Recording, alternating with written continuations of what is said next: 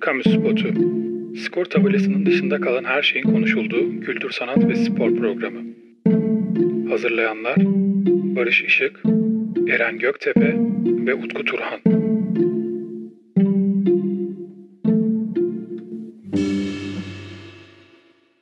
Selamlar Kamu Spotu'nun yeni bölümünde efsane üçlü yine sizlerle efendim Utku Turhan, Barış Işık ve bendeniz bu haftada kendi kamu spotlarımızı olimpiyatlar kıskacında sizlere sunacağız. Arkadaşlar hoş geldiniz. Nasılsınız?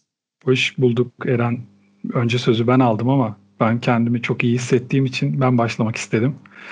Gerçekten harika bir ülkede yaşıyoruz, harika yönetiliyoruz. İnanılmaz mutluyum, inanılmaz huzurluyum. Geleceğe güvenle bakıyorum. Efsane dedin. Şimdi bizi burada bir strese soktun. Yani bu çok ağır bir yük. Bunun altından nasıl kalkarız bilmiyorum ama e, bir yandan mutlu ettin bizi ama strese girdim yani açık söyleyeyim. Onun dışında iyiyim. Umarım sen de iyisindir Eren'ciğim. Ben depresyona giriyorum Barış abi. Tükenmişlik sendromunun en fakir versiyonunu kendi kendime, kendi odamda, kendimle birlikte yaşayarak bu zor günleri, birlik ve beraberliğe ihtiyaç duyduğumuz bu günleri atlatmaya çalışıyorum. Ee, umarım dinleyicilerimiz arasında benim gibi hisseden kimse yoktur. 90'lara gelmese miydik acaba? Yani sen 70'lerde falan daha iyiydin sanki 70'lerde 80'lerde. 90'lara gelince böyle olduk. Ama bak Barış abi şimdi Utku bana belki hak verir, belki vermez bilemiyorum. Bazen böyle dediğimde beni pasa ve taça çıkarmış oluyor. O yüzden emin konuşmayacağım. Fakat şöyle bir şey var. Yani 70'ler, 80'ler bunlar müziğin şaşalı, hareketli, yakışıklı olduğu dönemler. Müziğin, kültürün, sanatın. Fakat 90'larda ya 90'lar çok ilginç karanlık yıllar. Bir bin biri ardına felaketler, kötü olaylar ve müzikte de yavaş yavaş kötüleşme başlıyor. O yüzden 90'larda bildiğiniz üzere benim birçok idolüm de intihar ettiği için e, o bunalımlı dönemlere, o bunalımlı anlara ben de depresyonumla taçlandırmak istedim. E şimdi sporda da Sovyetler yok, Yugoslavya yok. Yani iki tane ikonik devletin değil mi? Yani yok olması belki sportif anlamda da biraz geriye itiyor diğer alanlarda olduğu gibi spor da aslında tatsız tuzsuz. Ama burada bir yandan da ikonik sporcuların bir anda yükseldiğini göreceğiz 90'lardan sonra. Bu bizi biraz kurtarıyor.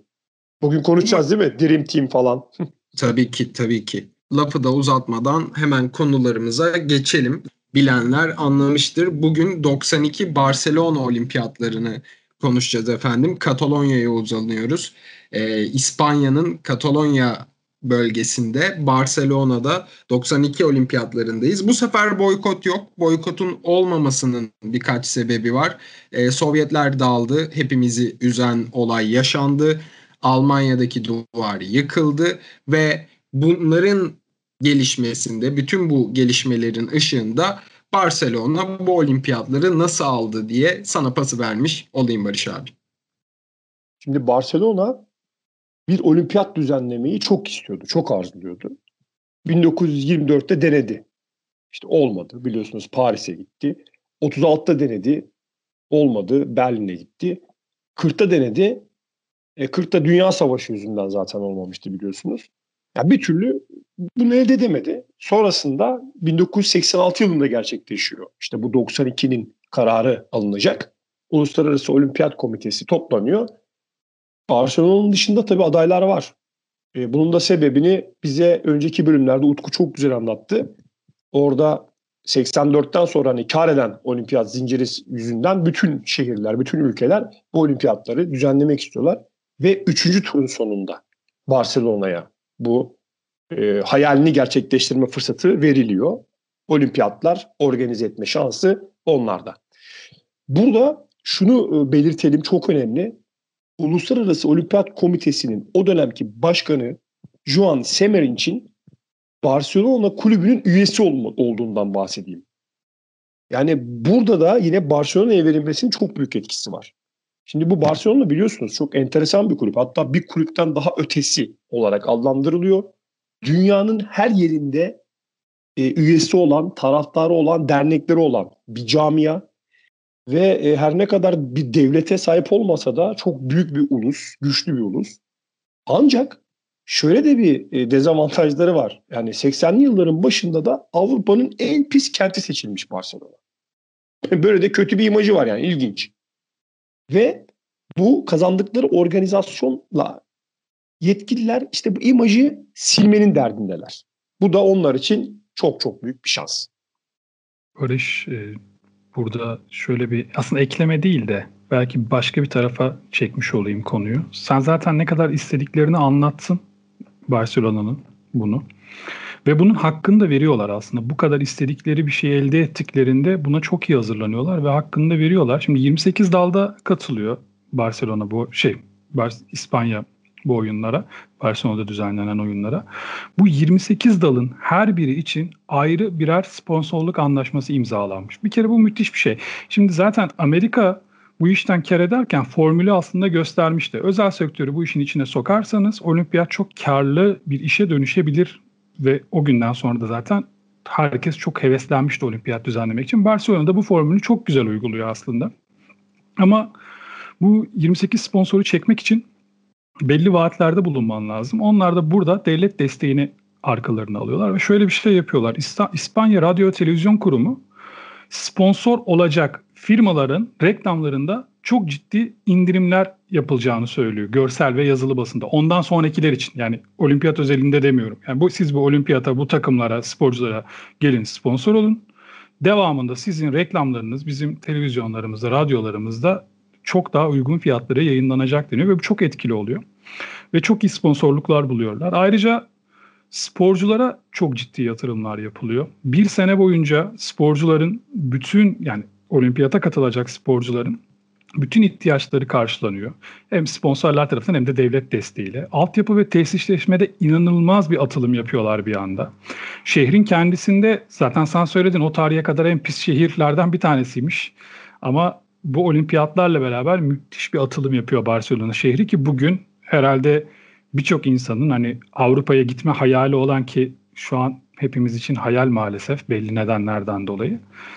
E, görmek istediği kentlerin başında gelir herhalde Barcelona ki bunda anmadan geçemeyeceğim. Woody Allen'ın o Vicky de Christie bizim bizim dilimize Barcelona Barcelona diye çevrilen filminin de bence büyük etkisi vardır. O filmde Barcelona'da bir başrolü başroldü yani benim için. Ee, bu yine Olimpiyat Köyü müthiş bir Olimpiyat Köyü dizayn ediliyor. Üç mimar görev alıyor Olimpiyat Köyü'nde. Ve şöyle düşünün. Şimdi günümüzde İspanya sporda çok başarılı bir ülke. Dünya Kupası'nı futbolda kazandılar. Basketbolda çok başarılı takımları oldu, jenerasyonları oldu. Bireysel sporlarda örneğin Formula 1'de, örneğin teniste zaten herhalde ilk aklıma gelmesi gereken tenistir bireysel spor dediğimizde. Çok önemli isimler çıkardı. Motor sporlarında yine öyle. Bisiklette yine öyle. İşte bunların bu atıl günümüzdeki bu İspanyol başarısının köklerinin buna dayandığı söyleniyor. Yani o atılımlar burada yapılıyor.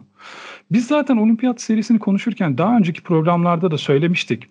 E, olimpiyat belki o an maddi olarak çok bir şey getirmeyebilir ki artık getiriyor o ayrı ama çok bir şey getirmeyebilir ama bunun getirisini sadece böyle ölçemezseniz. Uzun vadede ne kattığı önemli. Naim Süleymanoğlu'nu konuşurken dedik ya Naim Süleymanoğlu ki bu olimpiyatlarda da bahsedeceğiz. Yine altını var.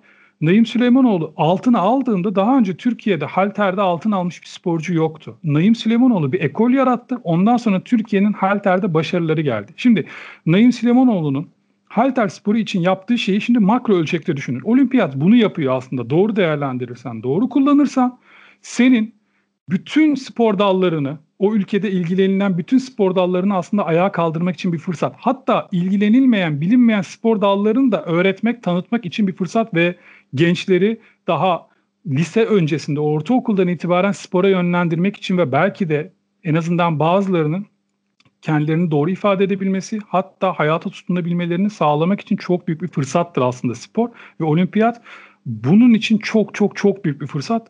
Barcelona olimpiyatları da bunun en güzel örneklerinden bir tanesi. Son şöyle bitireyim. Nasıl bir atılım yani bu atılımın sonucunda nasıl bir başarı elde etmiş burada İspanya? Daha öncesinde İspanya olimpiyat tarihi boyunca toplam 26 tane madalya kazanmış. Sadece 4 tanesi altın. Bu 92 olimpiyatlarına kadar. 92 olimpiyatlarında Sadece 13 tane altın madalyaları var. Toplamda 22 madalya kazanıyorlar. Düşünün yani bu tarihe kadar toplam 26 madalya. Sadece bu olimpiyatlarda 22 madalya. İşte o yatırımı yap, doğru yaparsan, hazırlığı doğru yaparsan sonucunu da alıyorsun zaten. Birazcık Avrupa'da ve dünyada neler oluyor? Onlarla alakalı dinleyicilerimize bilgiler verelim. Şimdi Soğuk Savaş sona erdi. Artık Sovyetler Birliği de dağıldı. Ve haliyle de Sovyetlerin içinden tam 15 tane devlet ortaya çıkıyor ve bunlar oyunlara katılıyorlar. Ancak e, bunlar e, tabii dağılan Sovyetler Birliği'nin sporcuları Birleşik e, Ülkeler adı altında yarıştırılıyor. Ve kazandıkları madalyalar da Sovyetler adına ya da Rusya adına değil yine Birleşik takım olarak kayıtlara geçiyor. E, eğer madalya sıralamasına bakarsanız böyle Birleşik bir, bir takım vardır. Yani bu ne diye e, merak edenler olursa işte buradaki sporcuların almış olduğu başarılar. Yine Almanya biliyorsunuz işte 40 yıl boyunca Doğu ve Batı olarak katıldı. Sadece olimpiyatları değil bütün organizasyonlarda o şekilde yer almışlardı. Buraya tek bir takım olarak geliyorlar. Ee, ve Almanya'da Batı ile Doğu'nun birleşmesi sonucunda da sporcular e, haliyle Alman bayrağı altında oyunlara katılıyorlar. Bu da önemli onlar için. Yine aynı dönemde bir bölünmüş e, olan iki ülke var. E, daha doğrusu tek ülke bölünmüştü. Kuzey ve Güney Yemen. Bunlar da birleşme kararı alıyor. E, her ne kadar küçük ufak bir ülke de olsa sonuç itibariyle burada e, bu şekilde bir karar almış olmaları da değerli. Mesela Litvanya 1928'de e, katılmıştı bağımsız olarak. O günden sonra hep işte Sovyetler Birliği adı altında turnuvalarda yer aldı. Hatta ben geçen basketbol takımından bahsederken Sovyetler Birliği'nin bu takımın çatısının temelini Litvanyalıların kurduğundan bahsetmiştim. Onun dışında Estonya ve Letonya da 1936'dan sonra olimpiyatlara yer almamışlardı. Onlar da burada e, kendi ülkelerini temsilen katılıyorlar. Onun dışında Hırvatistan, Bosna Hersek ve Slovenya'da ilk kez olimpiyatlarda yine bağımsız birer ülke olarak katılıp yarışıyorlar. Yani burada da e, biliyorsunuz e, Yugoslavların e, bir şeyi var, sıkıntısı var. E, bu Bosna ve Hırvatistan'a uyguladığı askeri saldırılardan dolayı Birleşmiş Milletler tarafından bir ambargo uygulanıyor yine 90 yılların başında. Bunun da sebebi bu arkadaşlar. Yani bu ülkelerin dağınık bir şekilde burada yer almaları. Ee, bununla alakalı bilmiyorum hani eklemek istediğiniz bir şey var mı? Ee, yoksa bir iki notum daha var sonra olimpiyatlara geçeceğim. Tek cümle ekleyeyim ben. Zaten hani bir önceki olimpiyatları konuşurken de söylemiştik. Artık olimpiyat komitesi bir karar alıyor ve diyor ki yani boykot eden ülke olursa onun olimpiyat üyeliğini iptal edeceğiz ve bir daha hiçbir olimpiyata katılamayacak diyor. Tabii ki onun da etkisi vardır. E senin söylediğin nedenler de var. İşte Doğu Batı Almanya'nın birleşmesi. Yani bazı siyasi sorunlar dünyada çözülüyor. Ya da yeni çözümsüzlükler yaratılıyor belki ilerisi için. O başka mesele ama e, yine Güney Afrika'nın o ayrımcı politikaları bayağı bir gideriliyor artık ortadan kalkıyor. Dolayısıyla onlara uygulanan boykot da bence haklı boykot da o da ortadan kalkıyor vesaire ve 72'den bu yana ilk kez boykot edilmeyen bir olimpiyat görüyoruz yani biz sonunda ve bu yüzden de katılım tabii ki fazla oluyor. Bu Güney Afrika 1960 sonrasında hiçbir oyuna katılamamış. Ya bunu biz hemen hemen her programda söyledik. E, e, bir de ayrıca şunu da belirtelim. Oyunlarda ilk kez olimpik ateşkes de ilan edilmiş. Hani senin söylediklerin ek olarak değerli bir bilgi bence. Onun dışında Eren sana çok değerli bir bilgi vereceğim. Öncelikle sana tabii ki sonrasında dinleyicilerimize. Şimdi Uluslararası Olimpiyat Komitesi'nin yönetim kuruluna ilk kadın 1990 yılında dahil oluyor. Yani biz daha önceki oyunlarda sporcuların bile hani o bayan sporcuların bile çok zor bir şekilde yer aldığı bu olimpiyat e, yani organizasyonuna artık bayanlar yönetim ve icra bölümlerinde de yer almaya başlıyorlar. Ve şunu söyleyeyim size günümüzde bu komitede yer alan 15 tane üyenin 4 tanesi de kadın.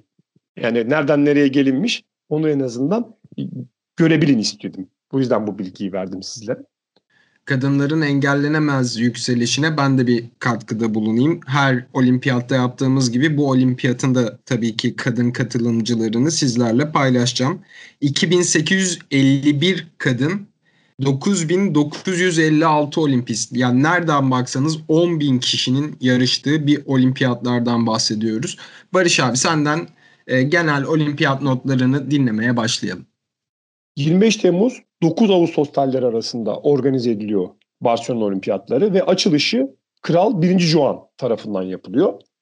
Olimpiyat meşalesi de uzaktan atılan bir okla yapılıyor.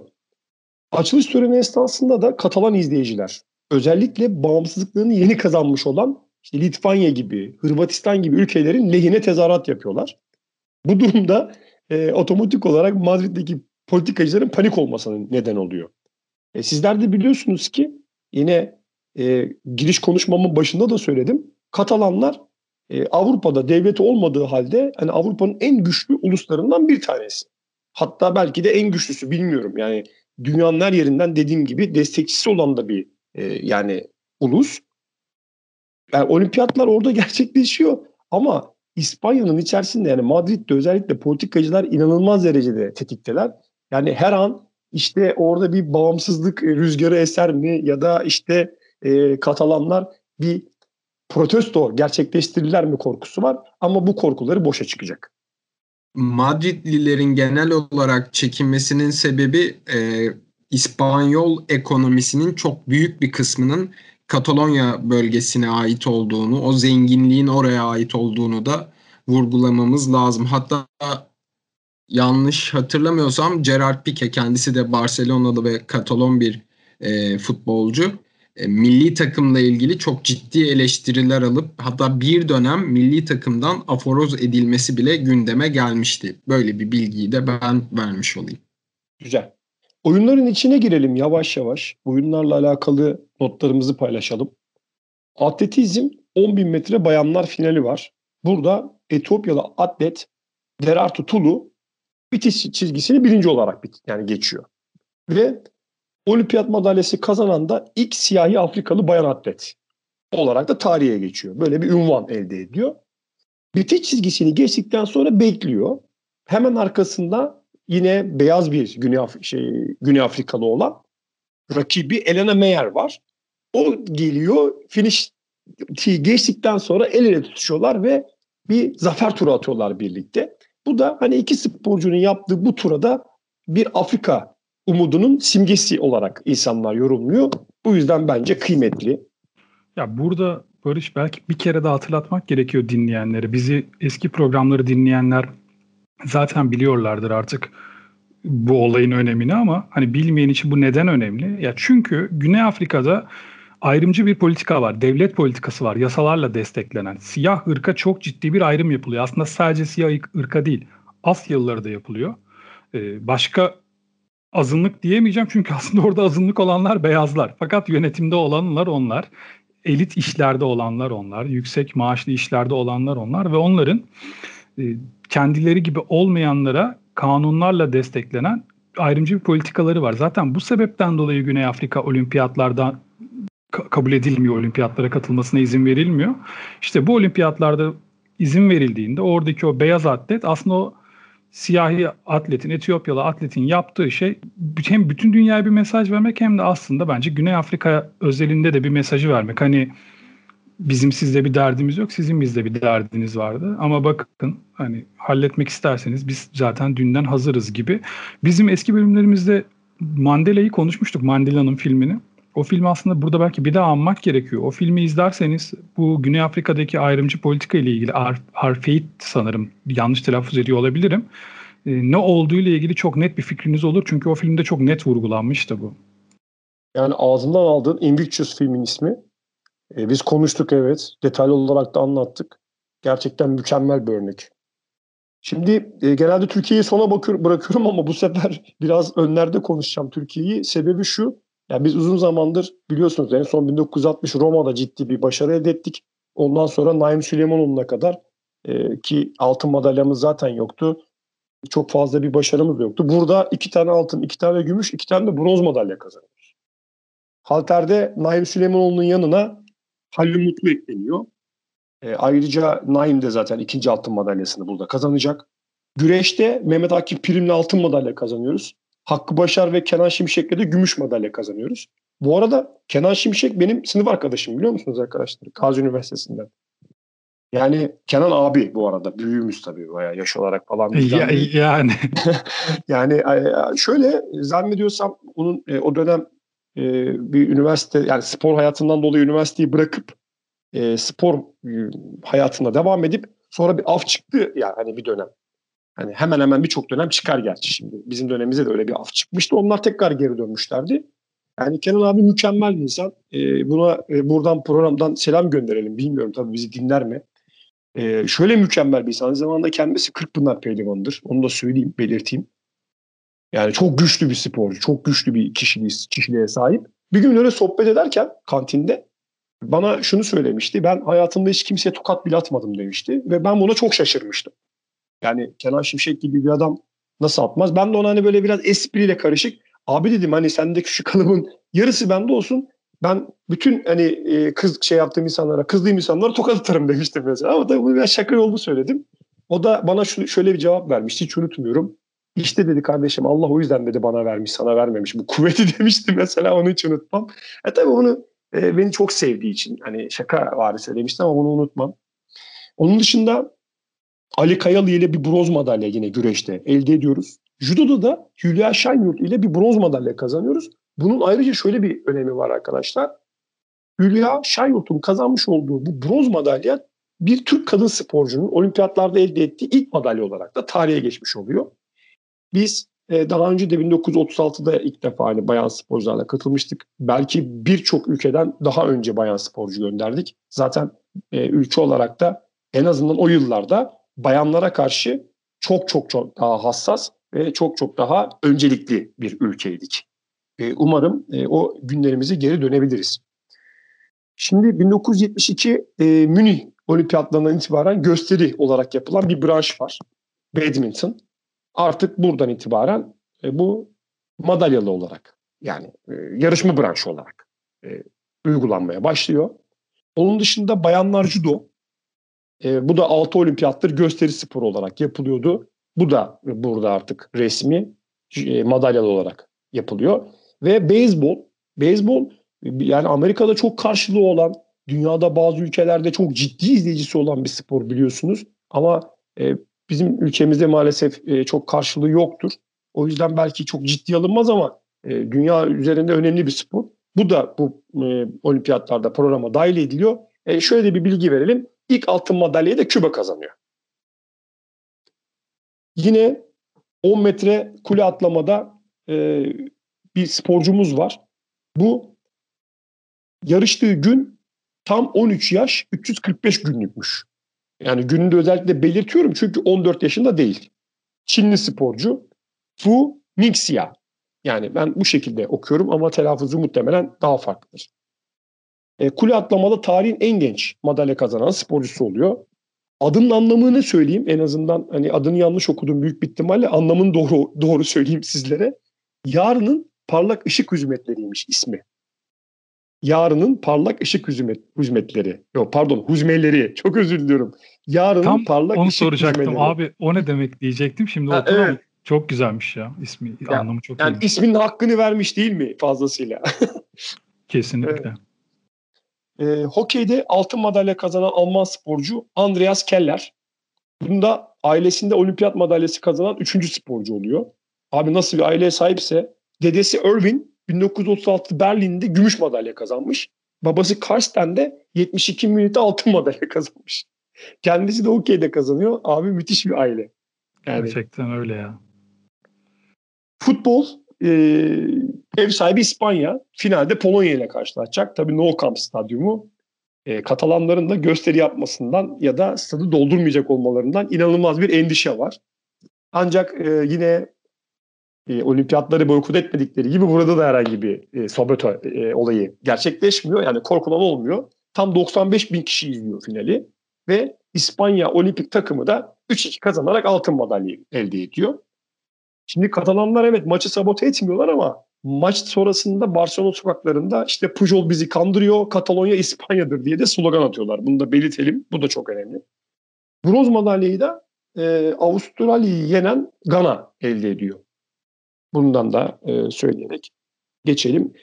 E, bir de ne kadar önemli bilmiyorum ama resmi olarak sigaraya karşı mücadele eden ilk organizasyon olarak 1992 Barcelona Olimpiyat Oyunları tarihteki yerini alıyor. Hemen bir iki not ekleyeyim. Birincisi Artık olimpiyatlarda işte maskot var. Resmi şarkıları var olimpiyatların. Bu olimpiyatın maskotunu ben sevmedim. Joby diye yazılıyor. Ben Kobe diye telaffuz ediyorum. Fakat ben sevmedim. Bir köpekmiş, yerel bir köpekmiş. E, ikincisi de yani köpeğin kendisini sevmediğim değil tabii. Maskotu sevmedim. Yanlış anlaşılmasın. Bir de olimpiyatın şarkısı var. Amigos para siempre. Yine bende iz bırakan bir şarkı olmadı. Fakat e, bir önceki olimpiyatların şarkısı mesela muazzamdı ki biz onu Twitter hesabımızdan da paylaşmıştık zaten ki dinlemediyseniz bence kesinlikle dinleyin. Ne olduğunu söylemeyeceğim. Biraz merak edin gidin bakın Twitter hesabına. Şimdi biz her zaman yaz olimpiyatlarını konuşuyoruz ama bu tarihe kadar bu tarihte dahil olmak üzere aynı yıl bir de kış olimpiyatları oluyor. Fakat son kez yaz olimpiyatları ile beraber oluyor. Bundan sonra yaz olimpiyatları ve kış olimpiyatları farklı yıllarda olmaya başlıyor. Olimpiyatın açılış töreni çok güzel bir tören ve gece oluyor ki gece olan ilk tören. Bundan sonra da hep gece olacak açılış törenleri. Olimpiyat meşalesi çok güzel bir şovla yakılıyor. Bir İspanyol e, paralimpik okçu, ok e, atıcısı Antonio Rebello'nun attığı bir okla yakılıyor meşale. Fakat bunun bir kurgu olduğunu da okudum. Yani bazısı evet attığı okla yakıldı diyor. Bazısı da hayır o bir gösteriydi. Evet oku attı ama meşale öyle yakılmadı aslında. Sadece orada çok güzel bir işte senkron çok güzel tutturuldu. Sanki ok atıldığı için yanmış gibi oldu deniyor. Kendiniz izleyebilirsiniz. Neyse ki artık hani günümüze yaklaştığımız için görüntüler mevcut. Açılış töreni YouTube'da mevcut.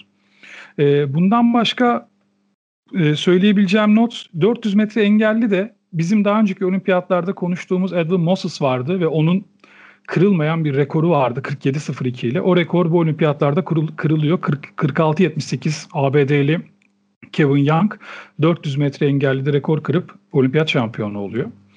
Kadınlar 100 metre finali müthiş bir yarışa sahne oluyor. 5 atlet neredeyse aynı anda geçiyorlar çizgiyi. Kazanan Amerikalı Gail Davers oluyor.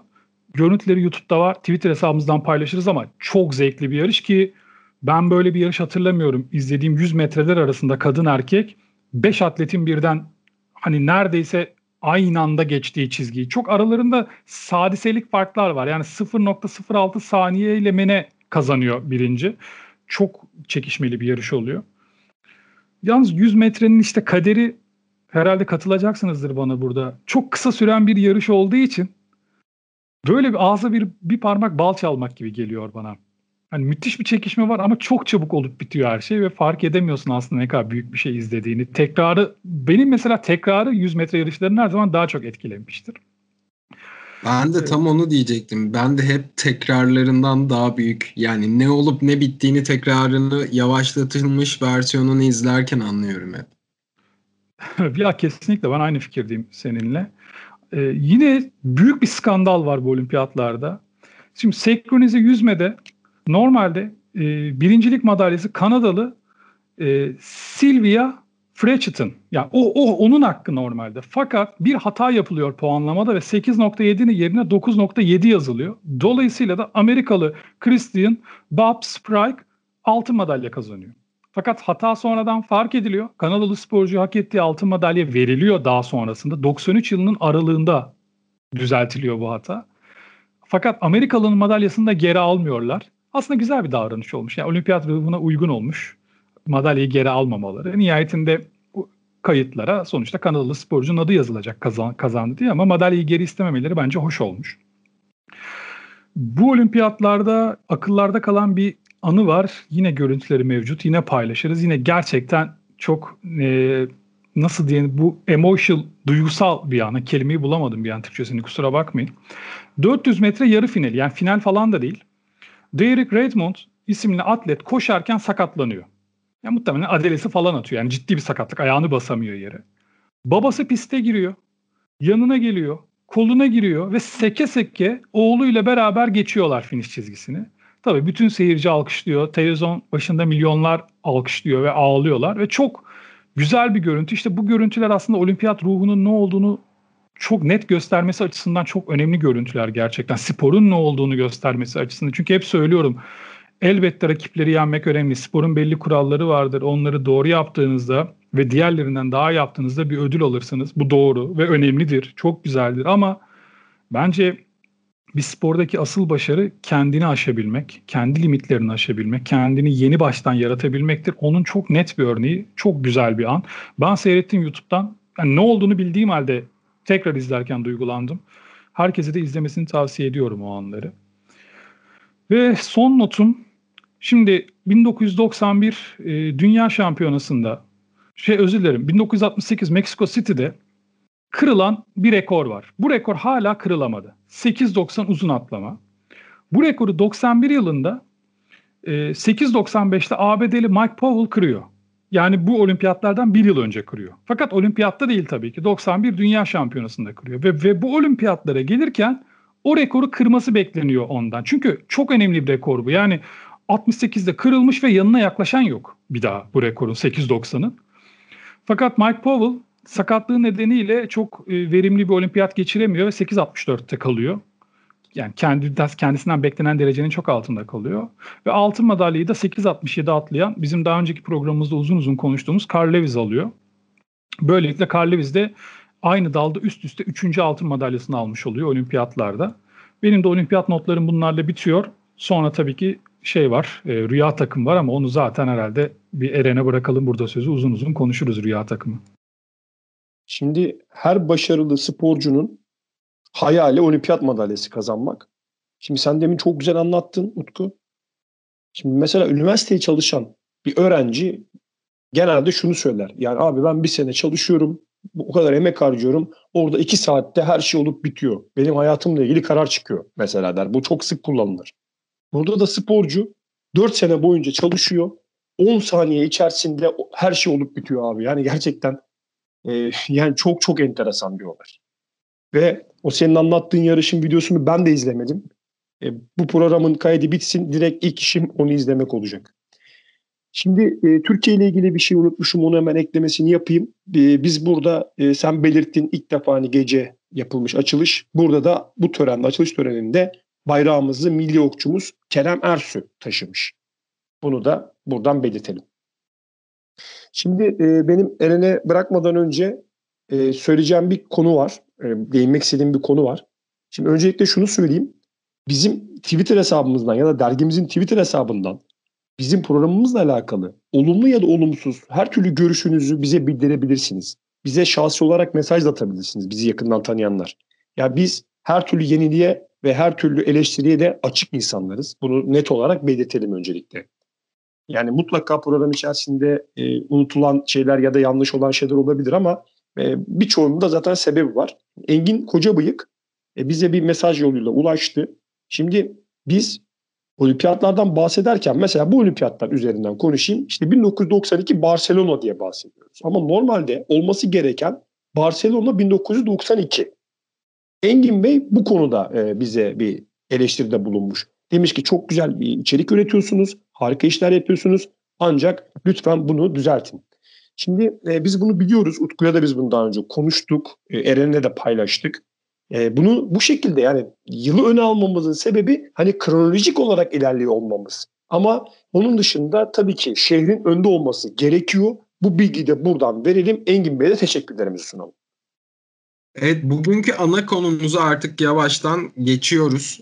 E, bugün 92 olimpiyatlarının belki de e, tüm olimpiyat tarihini kapsar mı bilmiyorum ama en heyecan verici anlarından kesinlikle birine şahit olduk bu olimpiyatlarda. E, Dream Team ilk defa sahaya çıktı. Yani e, daha öncelerinde Amerika sahaya çıkmıyor muydu? Tabii ki çıkıyordu. Fakat bunları zaten Utku ve Barış abi size detaylıca anlatacaktır. Ben hemen size pası şöyle vereyim. Benim şahsen o kadroda en sevdiğim oyuncu Magic Johnson'dır. Bunu da belirtmiş olayım arkadaşlar. Ben kadroyu bir sayayım öncelikle. Magic Johnson, John Stockton, Michael Jordan, Clyde Drexler, Larry Bird, Chris Mullin, Scottie Pippen, Karl Malone, Charles Barkley sayarken gülüyorum bir yandan. Patrick Ewing, David Robinson ve en tanınmayanı bunların içinde Christian Leitner. Christian Leitner da şöyle bir adam kolej oyuncusu o sırada. Fakat nasıl ki LeBron James kolejde oynarken LeBron'un NBA'ye geldiğinde NBA'in yıldızı olacağı hatta gelmiş geçmiş en büyük oyunculardan biri olacağı düşünülüyorsa ki şu an öyle LeBron. Aynısı o dönem Christian Leitner için düşünülüyor. Yani bu adam kolejde yıldızı daha NBA'ye gelmeden ismi duyulmuş bir adam. evet NBA kariyeri beklenenin çok altında oluyor. Ondan çok büyük beklentiler var diye ikinci sırada, üçüncü sırada seçiliyor draftta ama o başarılı bir seçim olmuyor ya da başarılı bir kariyer olmuyor onun için NBA beklendiği kadar. Ama önemli değil. Yani burada söylemek istediğim kadronun nasıl bir şey olduğunu bir anlayın diye. Şurada ismini saydığım oyunculardan Christian Leitner hariç hepsi basketbolla azıcık ilgili herkesin adını duyduğu ve muhtemelen sokakta basketbol oynarken kendini onun yerine koyduğu oyunculardan biridir. Ya yani öyle bir kadro bu. Belki Tabii, biraz Chris Mullen'ı da o Evet, e, doğru, Belki. doğru, doğru. Şu o da şeyden hani diğerleri çok fazla iyi. Sıra gelmez tabii, ona. Tabii, yani doğru tabii. söylüyorsun. Çok çok doğru bir yerden yaklaştın. Ya, doğru söylüyorsun. Şöyle şimdi Chris Malına da laf söylerken sakın haddimi aşmış olmayayım. Avrupa'da basketbol oynuyor olsa büyük ihtimalle Avrupa'nın en iyi oyuncularından biri olurdu ama diğer isimler o kadar büyük ki hatta birçoğu Hall of Fame'e de seçildi diye biliyorum ben. Ya bunlar kendi ya atıyorum şimdi NBA tarihinin en en büyük en büyük 5 oyuncusunu say desek, tartışsak buradaki bu kadrodaki oyunculardan 5 tanesi zaten oraya aday olur. Yani tartışmaya girer. Yani seç yani koyarız koymayız o başka mesele ama Michael Jordan, Magic Johnson, John Stockton bak John Stockton bilmeyenler için şöyle söyleyeyim. John Stockton'ın NBA'de yaptığı asist sayısının yanına yaklaşabilen oyuncu yok ve kırılmayacak yani o rekor. Öyle bir asist makinasıydı adam. Ee, Larry Bird, Larry Bird için söylenen daha bakın takımdan falan bahsedemedik. Ha, sadece oyuncuları konuşuyoruz. Larry Bird için şöyle denir. He can't run, he can't jump, he's not fast but he's the best. Hani koşamaz, zıplayamaz, hızlı değil ama o en iyisi. Ee, Scottie Pippen hani Michael Jordan'ı Jordan yapan adam olduğu söylenir kimilerince. Müthiş bir yan yan, yan rol ama Michael Jordan olduğu için yan rol durumunda adam. Carmelo NBA tarihinin gelmiş gitmiş kendi mevkisinin, kendi bölgesinin en iyi oyuncularından biri postacı lakaplı. David Robinson ikiz kuleler, amiral zaten bahsetmiştik. San Antonio efsane, San Antonio'nun efsane ismi. Patrick Ewing NBA tarihinin en iyi pivotlarından bir tanesi. Drexler, Michael Jordan'ın, daha doğrusu Michael Jordan'ın onun belalısı. Ve Charles Barkley çok kendine has bir karakter. Ben şimdi Dream Team'den bahsederken bir iki anekdot anlatacağım. Charles Barkley'nin de nasıl bir arıza olduğunu o anekdotlarda göreceksiniz. Şimdi kağıt üzerinde bir kere bu oyuncular yani inanılmaz adamlar. Bunu konuşmaya gerek yok. Ama aslında burada başka türlü bir sorun var. Bunların hepsi çok büyük yıldız. Hepsi çok büyük ego ve bu oyuncuların hepsini bilmiyorum geçmişini, biyografilerin hepsini bilmiyorum. Hakim değilim o kadar ama böyle iyi aile terbiyesi almış efendi adamlar falan da değiller. Yani NBA yıldızları genelde böyle değildir sıklıkla. Bunlar çok zengin, çok paralı, çok tanınmış, çok popüler ve aynı zamanda çok arıza adamlar. Yani 3 iki tanesinin aynı takımda bir araya gelmesi bile çok büyük ego çatışmalarına neden olurken bunların hepsini bir NBA bir basketbol takımına topluyorsunuz ve oradan bir takım yaratmanız lazım. Şimdi bu takımın normalde zaten başarısız olmak, rakiplerine kaybetmek gibi bir lüksü zaten yok. Yani öyle bir şey konuşmak bile abes ama takım içinde kim lider olacak, kim daha çok sayı atacak, kim daha çok koşacak bir de bunların mücadelesi var. Ee, bu takım hazırlanırken öncelikle kolej oyuncuları yani üniversite oyuncularıyla falan hazırlık maçları oynuyor Amerika'da ve bu maçlardan bir tanesinde kötü bir performans gösteriyorlar. Beklenenin çok altında kalıyorlar ve aslında o performansın da olimpiyatlardaki o büyüleyici bir daha muhtemelen olimpiyat tarihi boyunca yanına yaklaşılmayacak performansa neden olduğu yani nedenlerinden birinde o olduğu söylenir. Olimpiyatta bu takım ne yapmış? Şöyle bir şey yapmış. Ortalama 44 sayı farkla kazanmış maçları bu bir. 100 sayının altında attığı hiçbir maç yok bu iki. 85'ten fazla sayı yediği hiçbir maç yok bu üç. Ve asıl bence en görkemli kısım mola almıyorlar. Mola almadan olimpiyatı bitiriyorlar. Tek bir mola bile kullanmıyor takımın koçu Chuck Daly. Chuck Daly'den bahsetmek gerekirse e, iki sezon üst üste NBA şampiyonu olmuş. Sonrasında da işte Michael Jordan sahneye çıkıyor ve Chicago Bulls efsanesi başlıyor NBA'de 91 ile beraber. Ve o takımın başında o var. Onun işte yıldız oyuncuları iyi idare edebilen biri olduğu, oyuncular tarafından sevildiği düşünülüyor ve takım ona emanet ediliyor. E, takım da şöyle bir ufak tefek sorunlar da var. Şimdi Magic Johnson zaten AIDS'le tanışmış AIDS olduğunu açıklamış ve bazıları Magic Johnson'ın takıma katılmamasını istiyor. Fakat tabii Magic Johnson o kadar büyük bir isim ki böyle bir organizasyon olacaksa, böyle bir takım kurulacaksa, bu takımın adı rüya takımsa Magic Johnson'sız olmaz. Aynı şekilde Larry Bird de bu yüzden aslında takımda. Çünkü Larry Bird de kariyerinin sonuna gelmiş. Çok ciddi bir sakatlığı var. Yani çok ciddi sırt ağrıları çekiyor o dönem. Fakat hani bu takım böyle bir takım olacaksa, rüya takım olacaksa Larry Bird olmadan bu takım olmaz deyip Larry Bird de takıma dahil ediliyor. Rüya takımla ilgili yani bu takım 92 ile ilgili ben bir iki şey okudum ama doğruluğundan çok emin olamadım. O yüzden sadece not olarak söyleyip geçiyorum. Doğruluğundan emin değilim. Zaten takımda işte mutlaka kolejden bir oyuncu olacak. Mutlaka bir tane beyaz oyuncu olacak diye şartlar koşulmuş takıma. Eğer böyle bir şey koşulduysa yani bu günümüzde olsa çok büyük ırkçılık diye özellikle bu bir tane beyaz olacak meselesi çok ciddi tartışmalar yaratırdı. Fakat bazıları işte kolejden gelen oyuncunun yani Christian Leitner'ın bu sebeple takıma dahil olduğunu söylüyor. Bazında hayır kolejden de bir oyuncu olsun. İşte Leitner da zaten kolejin yıldızı o yüzden takıma dahil edildiğini söylüyorlar. Ee, Barış'a bırakmadan önce çok kısa iki tane şey anlatacağım. Şimdi hani az önce dedim ya bu oyuncular nasıl büyük egolar diye. İspanya'da bir yemek düzenleniyor ve bu oyuncular bu yemeğe katılacaklar ve o yemekte İspanya prensi de olacak. Oyunculara diyorlar ki maçtan önce hani eğer prens yemeği bırakırsa siz de bırakın. Charles Barkley de buna cevaben diyor ki eğer diyor prens yemeği bıraktığında ben doymuş olursam benim için bir problem yok. Fakat prens yemeği bıraktığında ben doymamışsam ben yemeğe devam ederim diyor. Ee, bundan başka bu takımın yıldızı her ne kadar Michael Jordan artık o dönem NBA'de ben buradayım dediyse ve NBA'in süperstarı olduysa da aslında Magic Johnson olduğu söyleniyor. Ve onunla ilgili de şöyle bir anekdot anlatılır. Burada sanırım Patrick Ewing'le bir fotoğraf çekinmek istiyor birisi. Patrick Ewing de diyor ki olur diyor ama diyor hani Magic'e bir sorayım. Şey Patrick Ewing değil özür dilerim Carmelon. Carmelon'a diyorlar yani bir fotoğraf çekebilir miyiz diyor. O da diyor ki hani sorun olmaz herhalde ama diyor Magic'e bir sorayım ben öncelikle diyor. Ve o olmaz derse olmayacaktır diyor o fotoğrafı çektiren kişi. Magic Johnson'ın böyle bir ağırlığı var takımda. Zaten birilerinin de olması gerekiyordu belki de böyle bir takımda. Ama son şunu söyleyeyim.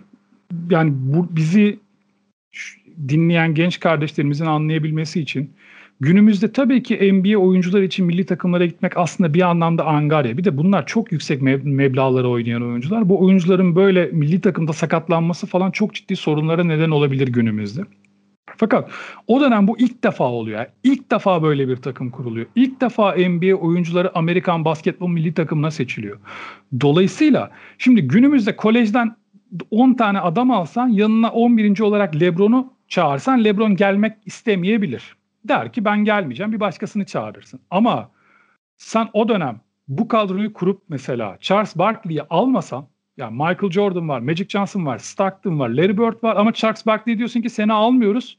Bu da kendi içinde çok büyük bir kaos yaratır. Çünkü olimpiyat altına alınacaksa Michael Jordan o altına alıyorsa Magic Johnson alıyorsa Charles Barkley de onu ister. İsteyecek bir adamdır. Ya da tam tersi. Aynı şeyi Michael Jordan için de söyleyebilirim. Aynı şeyi Magic Johnson için de söyleyebilirim.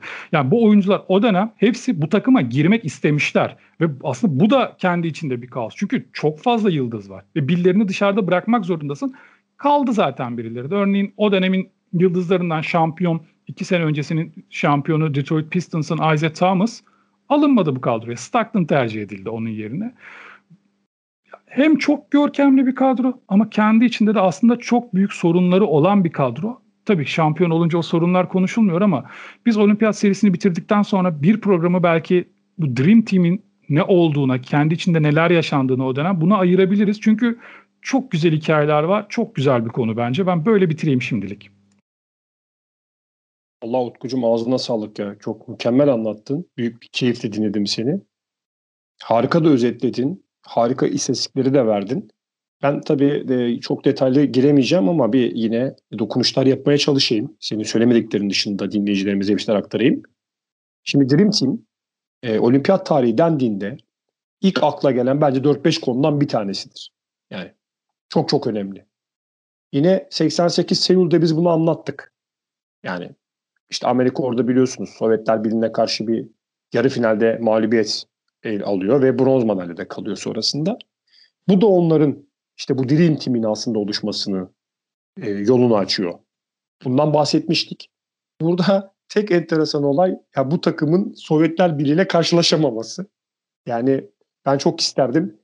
E, maç ne olurdu kısmına girmek istemiyorum. E, yani ama onların asıl amacı e, Sovyetler Birliği'ne karşı oradaki üstünlüklerini göstermekti. Onu gösteremediler. Onun dışında sen zaten anlattın. Yani rakiplerine neler yaptıklarından bahsettin. Ama e, bu takımın şöyle bir özelliği de var. Ya bu takım hem kendisi çok iyi basketbol e, oynadı ama bir yandan da diğerlerine de birçok şey öğretti. Yani eğitici bir yönü de vardı bu takımın. Mesela e, Malkovich'in şöyle bir sözü var bu takımla alakalı. Diyor ki Rüya takım dünya genelinde diyor basketbolu olan diyor ilgiyi patlattı. Ancak çok eğitici bir tarafı da vardı. Bizler oyunu ne kadar yavaş oynadığımızı gördük. Onları nasıl yenebileceğimizi bulmamız gerekiyordu demiş. Ve sonrasında da bir sonraki olimpiyatlardan sonra yani ilerleyen olimpiyatlarda işte rüya takıma karşı da artık diğerleri e, geliştirmeye başlıyorlar kendilerini. Burada bunu da görüyoruz. İşte 96 Atlanta var bundan sonra. Orada da yine e, sonuçta kendi evinde e, yarışacaklar. Orada da yani herkesi sürklese ediyorlar. Hiçbir maçı yine 20 sayının altında farklı bitirmeyerek ortalamada 102 sayı gönderiyorlar rakip potalara. 2000 Sydney'e bakıyoruz. Orada biraz biraz işte işler değişmeye başlıyor. İşte grup maçlarında Litvanya var, Fransa var karşısında. Kısmen bir zorlanma söz konusu. Yine çeyrek finalde Rusya'yı geçiyorlar. Ardından da yine Litvanya'ya karşı bu kez son topta kazanıyorlar. Hatta biz daha önceki e, yani programlarımızda bahsettik. Jasikevicius'un son e, dakikalara doğru attığı bir üçlük var. O çemberin içine girip çıkıyor. Hatırlarsanız eğer o basket olsa belki de Amerika orada kaybedecek. Ama e, orada da yine finalde Fransa'yı 10 sayıyla deviriyorlar ve gene kazanıyorlar. E, işte 2004 Atina'da işlerin tersine döndüğü yer 2004 Atina. Orada artık yavaş yavaş işte bu diğer ülkeler şey bulmaya çalışıyor. Yani yöntem bulmaya çalışıyorlar ve buluyorlardı. Hatta ilk maçta Porto Rico'yu yeniliyorlar. 92-73. Buradaki takıma da baktığınız zaman bu da çok güzel bir takım. Mesela Allen Iverson'lar var, Tim Duncan, LeBron James, Carmelo Anthony. E, gayet kalburüstü bir takım. Ciddi bir takım. iyi bir takım yani. Burada mesela yine grupta Angola dışında hiçbir takımı rahat bir şekilde geçememişler. İşte Avustralya ve Yunanistan'ı zar zor geçiyorlar. Litvanya'ya mağlup oluyorlar. Çeyrek finalde İspanya'yı yeniyorlar ama yarı finalde daha sonra hani şampiyon olacak olan Arjantin var biliyorsunuz. Arjantin'e yeniliyorlar. Ve bronz madalyada kalıyorlar. Hatta bu takımın adını da hatırlarsanız kabus takım koymuşlardı 2004'te. Yine e, yani 2008'de bu sefer işte kefaret takımı olarak bir isim belirliyorlar. Burada da Chris Paul var. İşte Kobe Bryant var. Bunun da başını çektiği bir takım. Ve yetenek olarak da yani gayet iyi bir takım. Ve haliyle yine altın madalyaya ulaşıyorlar. Ama orada da şimdi e, şey var. Yani Avrupa'nın en iyisi İspanya var. O da son dakikaya kadar onlara kök söktürüyor. Yani gene kazanıyorlar ama karşısındaki Avrupa takımları da yine en az onlar kadar başarılı. 2012 Londra'da yine bir kez daha altın madalya e, kazanacaklar. Orada da yine kolay gidiyor e, turnuva hani özelinde. Yine finalde İspanya. Gene İspanya bunlara kök söktürüyor. E, ama rahat bir şekilde yine şampiyon oluyorlar. O 2014'te de bir dünya şampiyonlukları var gene. Akabinde. Ve e, son olarak da e, yani bu olimpiyatlardan önce biliyorsunuz Rio oyunları var. Orada da yine e, takımda iyi oyuncularda bir sakatlıklar söz konusu. Bir de Zika virüsü korkusu var. E, tabii ki bu koronavirüs falan daha piyasada yok. Ben şimdi hatırlıyorum. Yani e, Zika virüsüne kurban olalım diyorum yani. Nerelerden nerelere geldi iş. E, orada da yine e, çok önemli eksikleri var. Ama gene de hiç zorlanmadan altın madalyaya ulaştılar. İşte çeyrek finalde Arjantin, yarı finalde İspanya, finalde de Sırbistan'ı geride bırakmışlardı. Barış bir iki ekleme daha yapayım. Yani takımın nasıl görkemli bir takım olduğuna ilişkin. Şimdi şöyle bir hikaye anlatılır. Hırvatistanlı bir oyuncuya soruyorlar. Hani nasıl bir şeydi rüya takıma karşı oynamak diye. Bu 92 yılından bahsediyorum. O da diyor ki bir basket attığınızda diyor yani tek bir basket attığınızda maçta ya aman tanrım Dream Team'e basket attım hissiyatına kapılıyorsunuz ve bunu kutlamak istiyorsunuz o an diyor. Böyle bir takımdı ve bu takım için şey derler hani en iyilerin iyisi yani bu takımla hiçbirini kıyaslayamazsın denir sonraki Dream Team'ler içinde. Az önce de işte ben sözlerime başlarken söyledim. Oyuncuların hepsini tek tek al. NBA tarihinin gelmiş geçmiş en iyi 5 oyuncusundan biri midir değil midir diye atıyorum 10 oyuncu kadroda var. Bu 10 oyuncunun 7 tanesi NBA tarihindeki en iyi 5 oyuncudan biri olur mu olmaz mı diye tartışabilirsin yani birileri. Öyle bir takım. Ve takım içi ego savaşından bahsetmiştim. Dediğim gibi bir gün belki bu Dream Team'i daha uzun konuşuruz. Umarım konuşuruz. Orada daha detaylı gireriz ama şöyle bir hikaye anlatılır. Yine bir gazeteci sanırım gazeteciydi. Çok emin değilim isimden ama tabii ki bir sürü basketbol topu yan almış yanına ve bu oyunculara imzalatmak istiyor. Otel odasında Barcelona'da. Larry Bird imzalarken diyor ki kaç dakikada imzaladılar diyor. Adam da diyor ki işte yani her top atıyorum işte 80 tane top var mesela. 80 topa imza atıyor her oyuncu sırayla.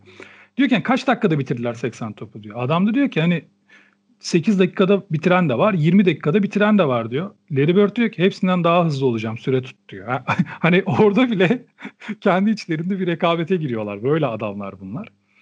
Son olarak da şunun, şunun bilgisini vereyim turnuva ile ilgili. Turnuva bittiğinde sayı kralı Charles Barkley oluyor. Asist kralı Magic Johnson oluyor bu takımda. Bir de e, e, sonrasında çok konuşulan bir hikaye vardır bununla ilgili. Bunun çok ikonik de bir fotoğrafı var. Onu da paylaşılır. Şimdi şampiyon oluyorlar, seviniyorlar, kutluyorlar falan. Michael Jordan'ın omzunda Amerikan bayrağı var. Bu çok normal. Yani bugün hangi sporcu şampiyon olsa ülkesinin bayrağını herhalde sırtına alır. Fakat burada enteresan bir şey var.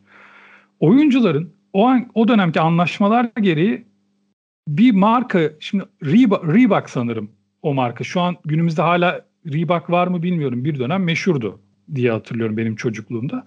Reebok marka eşofmanlar giriyorlar. Fakat fakat Michael Jordan'ın sponsoru Nike ve Michael Jordan sponsor yani Reebok'un logosu gözükmesin diye o bayrağı omzuna aldığı anlatılır. Hatta Nike'ın şöyle bir açıklaması var. Hani biz ondan böyle bir şey talep etmedik. O bu onun kendi kararıydı denir. Kimisi hayır. Michael Jordan sadece milliyetçi duygularla Amerikan bayrağını aldı denir. Ama kimisi de hayır sadece logoyu kapatmak için o bayrağı kullandı denir ve çok ikonik bir andır. Fotoğrafı da kesinlikle Twitter sayfamızdan paylaşırız. Google'a yazdığınızda da zaten direkt çıkar. Çok ikonik bir fotoğraftır çünkü. Ya galiba şey söylentisi vardı. Murat Muratanoğlu'nun e, bir zamanlar Amerika serisinde Dream Team bölümünde söylemişti yanlış hatırlamıyorsam. Orada aslında Michael Jordan kendi sponsorunu e, jest yapmak veya Reebok'a uyuzluk yapmak amacında değil. Reebok'la görüşüyor. Eğer ben senin e, markanı giyeceksen benim bundan bir çıkarım olmalı diye ve çıkar olmadığı zaman da e o zaman neden reklamını yapayım deyip kapatıyor bayrakla dediğin gibi. Ya Jordan da çok büyük oyuncu ama biz Space Jam filmini konuşmuştuk bir bölümde orada da söylemiştim. Ya çok büyük oyuncu, çok büyük sporcu ama çok büyük tüccar aynı zamanda. Evet. Bu arada Reebok hala aktif bir markadır. Eğer buradan bizi dinleyen bir Reebok yetkilisi varsa her türlü sponsorluğa açığız efendim. Bunu da bir kere daha e, belirtmiş olalım. ya yine çok keyifli bir program oldu. Ben her ne kadar depresyonda olsam da e, süremizi de malum ayarlamaya çalışıyoruz. Dilerseniz arkadaşlar ekleyecek bir şeyiniz yoksa e, tavsiyelere geçelim. Buyur Utku. Biz bu programı 29'unda kaydettik. Siz şu an 1 Mayıs'ta bunu dinliyorsunuz. Malum şu an yasaklar var ve bu yasaklarda alkol satışı da yasak. Ama neye dayanarak yasak olduğunu sanırım hiçbirimiz bilmiyoruz ve öğrenemeyeceğiz de. Yasak. Öyle istiyor çünkü birileri ve yasak. Ben bu süreçte size 3 film tavsiye edeceğim. Üçü de alkol temalı filmler diyebilirim. Birincisi Meleklerin Payı, The Angel's Share. Çok güzel bir film. Benim izledikten son zamanlarda izlediğim en iyi filmlerden bir tanesi. Zaten Meleklerin Payı da bir viski terimidir aynı zamanda. Viski damatılırken, dinlendirilirken her sene işte yüzde ikisi kadarı buharlaşır. O buharlaşan, o kayıp olan kısma meleklerin payı denir. Filmin adı da buradan geliyor. Ama çok keyifli, çok güzel bir film. Kesinlikle izleyin. Yani bu üç filmden birini izleyecekseniz kesinlikle bunu izleyin. İkincisi The Room Diary. Rom günlükleri ama tutku günlükleri diye çevrilmiş. John Depp'in başrolü olduğu çok eğlenceli bir film. Ee, yazarın adını şu an unuttum. Az sonra aklıma gelirse eklerim. e, Thompson diye isim geliyor ama çok emin değilim. Onun bir romanından yeraltı edebiyatına dahil edebiliriz kendisini. Onun romanından uyarlama. Porto Rico'ya giden bir gazetecinin, Porto Rico'daki bir yerel gazetede çalışmaya başlayan bir adamın hikayesi çok eğlenceli bir film. Son filmde zaten yanlışım yoksa Oscar almıştı. Son filmde de başrollerden bir tanesi bence Şarab'a ait. Sideways filmi. Çok eğlenceli bir yol hikayesi ve arkadaşlık hikayesidir. Üçüncü filmde bu. Ben bir tek Sideways'i izledim. Diğerlerini izlemedim ama Sideways'i bayağı beğenmiştim. Tavsiyeden uyup bunları izleyelim madem evdeyiz. Uzun bir sürede çıkamayacağız dışarıya. Şimdi 92 Dream Team'den bahsettik e, ve 1993 yılında e, kaybettiğimiz yani dünya basketbolunun Mozart olarak bilinen Drazen Petrovic'in hikayesinin anlatıldığı Once Brothers belgeselini ben öncelikle önereceğim. ESPN yapımı. Bunu mutlaka izlemeyenleriniz varsa kesinlikle izlesinler. Yani tabii ki Dream Team çok önemli bir takım ama burada da işte o Yugoslav basketbol ekolünün e, iki tane önemli oyuncusu üzerinden anlatılıyor. Hem Drazen Petrovic'in nasıl işte bu dünyadan göçtüğünü hem de işte o Yugoslavya'nın dağılış hikayesini işte sporcuların üzerinden anlatılıyor. Yani müthiş bir hikaye. Kitap olarak e, Sessiz Şampiyon kitabını önereceğim size. Şöyle ki e, köy enstitülü bir genç. 1960 Roma Olimpiyatlarının sessiz şampiyonu. Göç, Almanya, Güreş Ligi, trafik kazası. Pişmanlık, korku. Şimdi güreşçiler müsabakalardan çekilirken son maçlarının bitiminde ayakkabılarını minderin ortasına bırakırlar. Kahramanımız Ahmet Bilek'in vedası böyle değil. O mücadeleyi minderde bırakmıyor. Nerede bırakıyor? İşte bu sorunun cevabı bu kitapta. Hidrojen kitaptan çıkmış. 192 sayfa. Kemal Ateş'in bir romanı bu. Ben okumanızı şiddetle tavsiye ederim. Özellikle Türk güreşiyle alakalı ve e, Roma olimpiyatları ile ilgili ekstra da bilgiler edinebileceğiniz bir kitap. Onun dışında geçenlerde İş Sanat'ın YouTube kanalından ben yine bahsetmiştim sizlere. Jülide Özçelik ile bir caz günü. Bunu da ben buradan tavsiye edeyim. İlk gösterim tarihi 30 Nisan çünkü. Son olarak da bir podcast önereceğim. Ferhan Şansoy'a ait. Şimdi siz soruyorsunuz, Ferhan Şansoy cevaplıyor. Tabii e, bu yapılmış bir olay. Yani sorular sorulmuş ve Ferhan Şensoy da bunları mükemmel e, zekasıyla harika bir şekilde ve tabii işin içine mizahını da katarak yanıtlamış. Harika bir seri olmuş. 10 bölüm. Bunu da ben buradan sizlere önererek bu haftayı sonlandırayım. Ya Ferhan Şensoy'u da acayip severim bu arada. Buradan ona da saygılarımızı sunmuş olalım. Efendim biz şu anda perşembe günündeyiz ama zaman yolculuğu böyle bir şey olsa gerek. 1 Mayıs günü sizlere bu programı dinletiyor olacağız. 1 Mayıs demişken de üreten, emek veren, hayatı var eden herkesin Emek ve Dayanışma Günü'nü de en içten dileklerimizle kutluyoruz. Bunu da belirtmiş olalım. Bizden bu hafta bu kadar. Haftaya yine kendi kamu spotlarımızı inşallah benim depresyondan çıkmış halimle sizlerle buluşturacağız. Esen kalın efendim.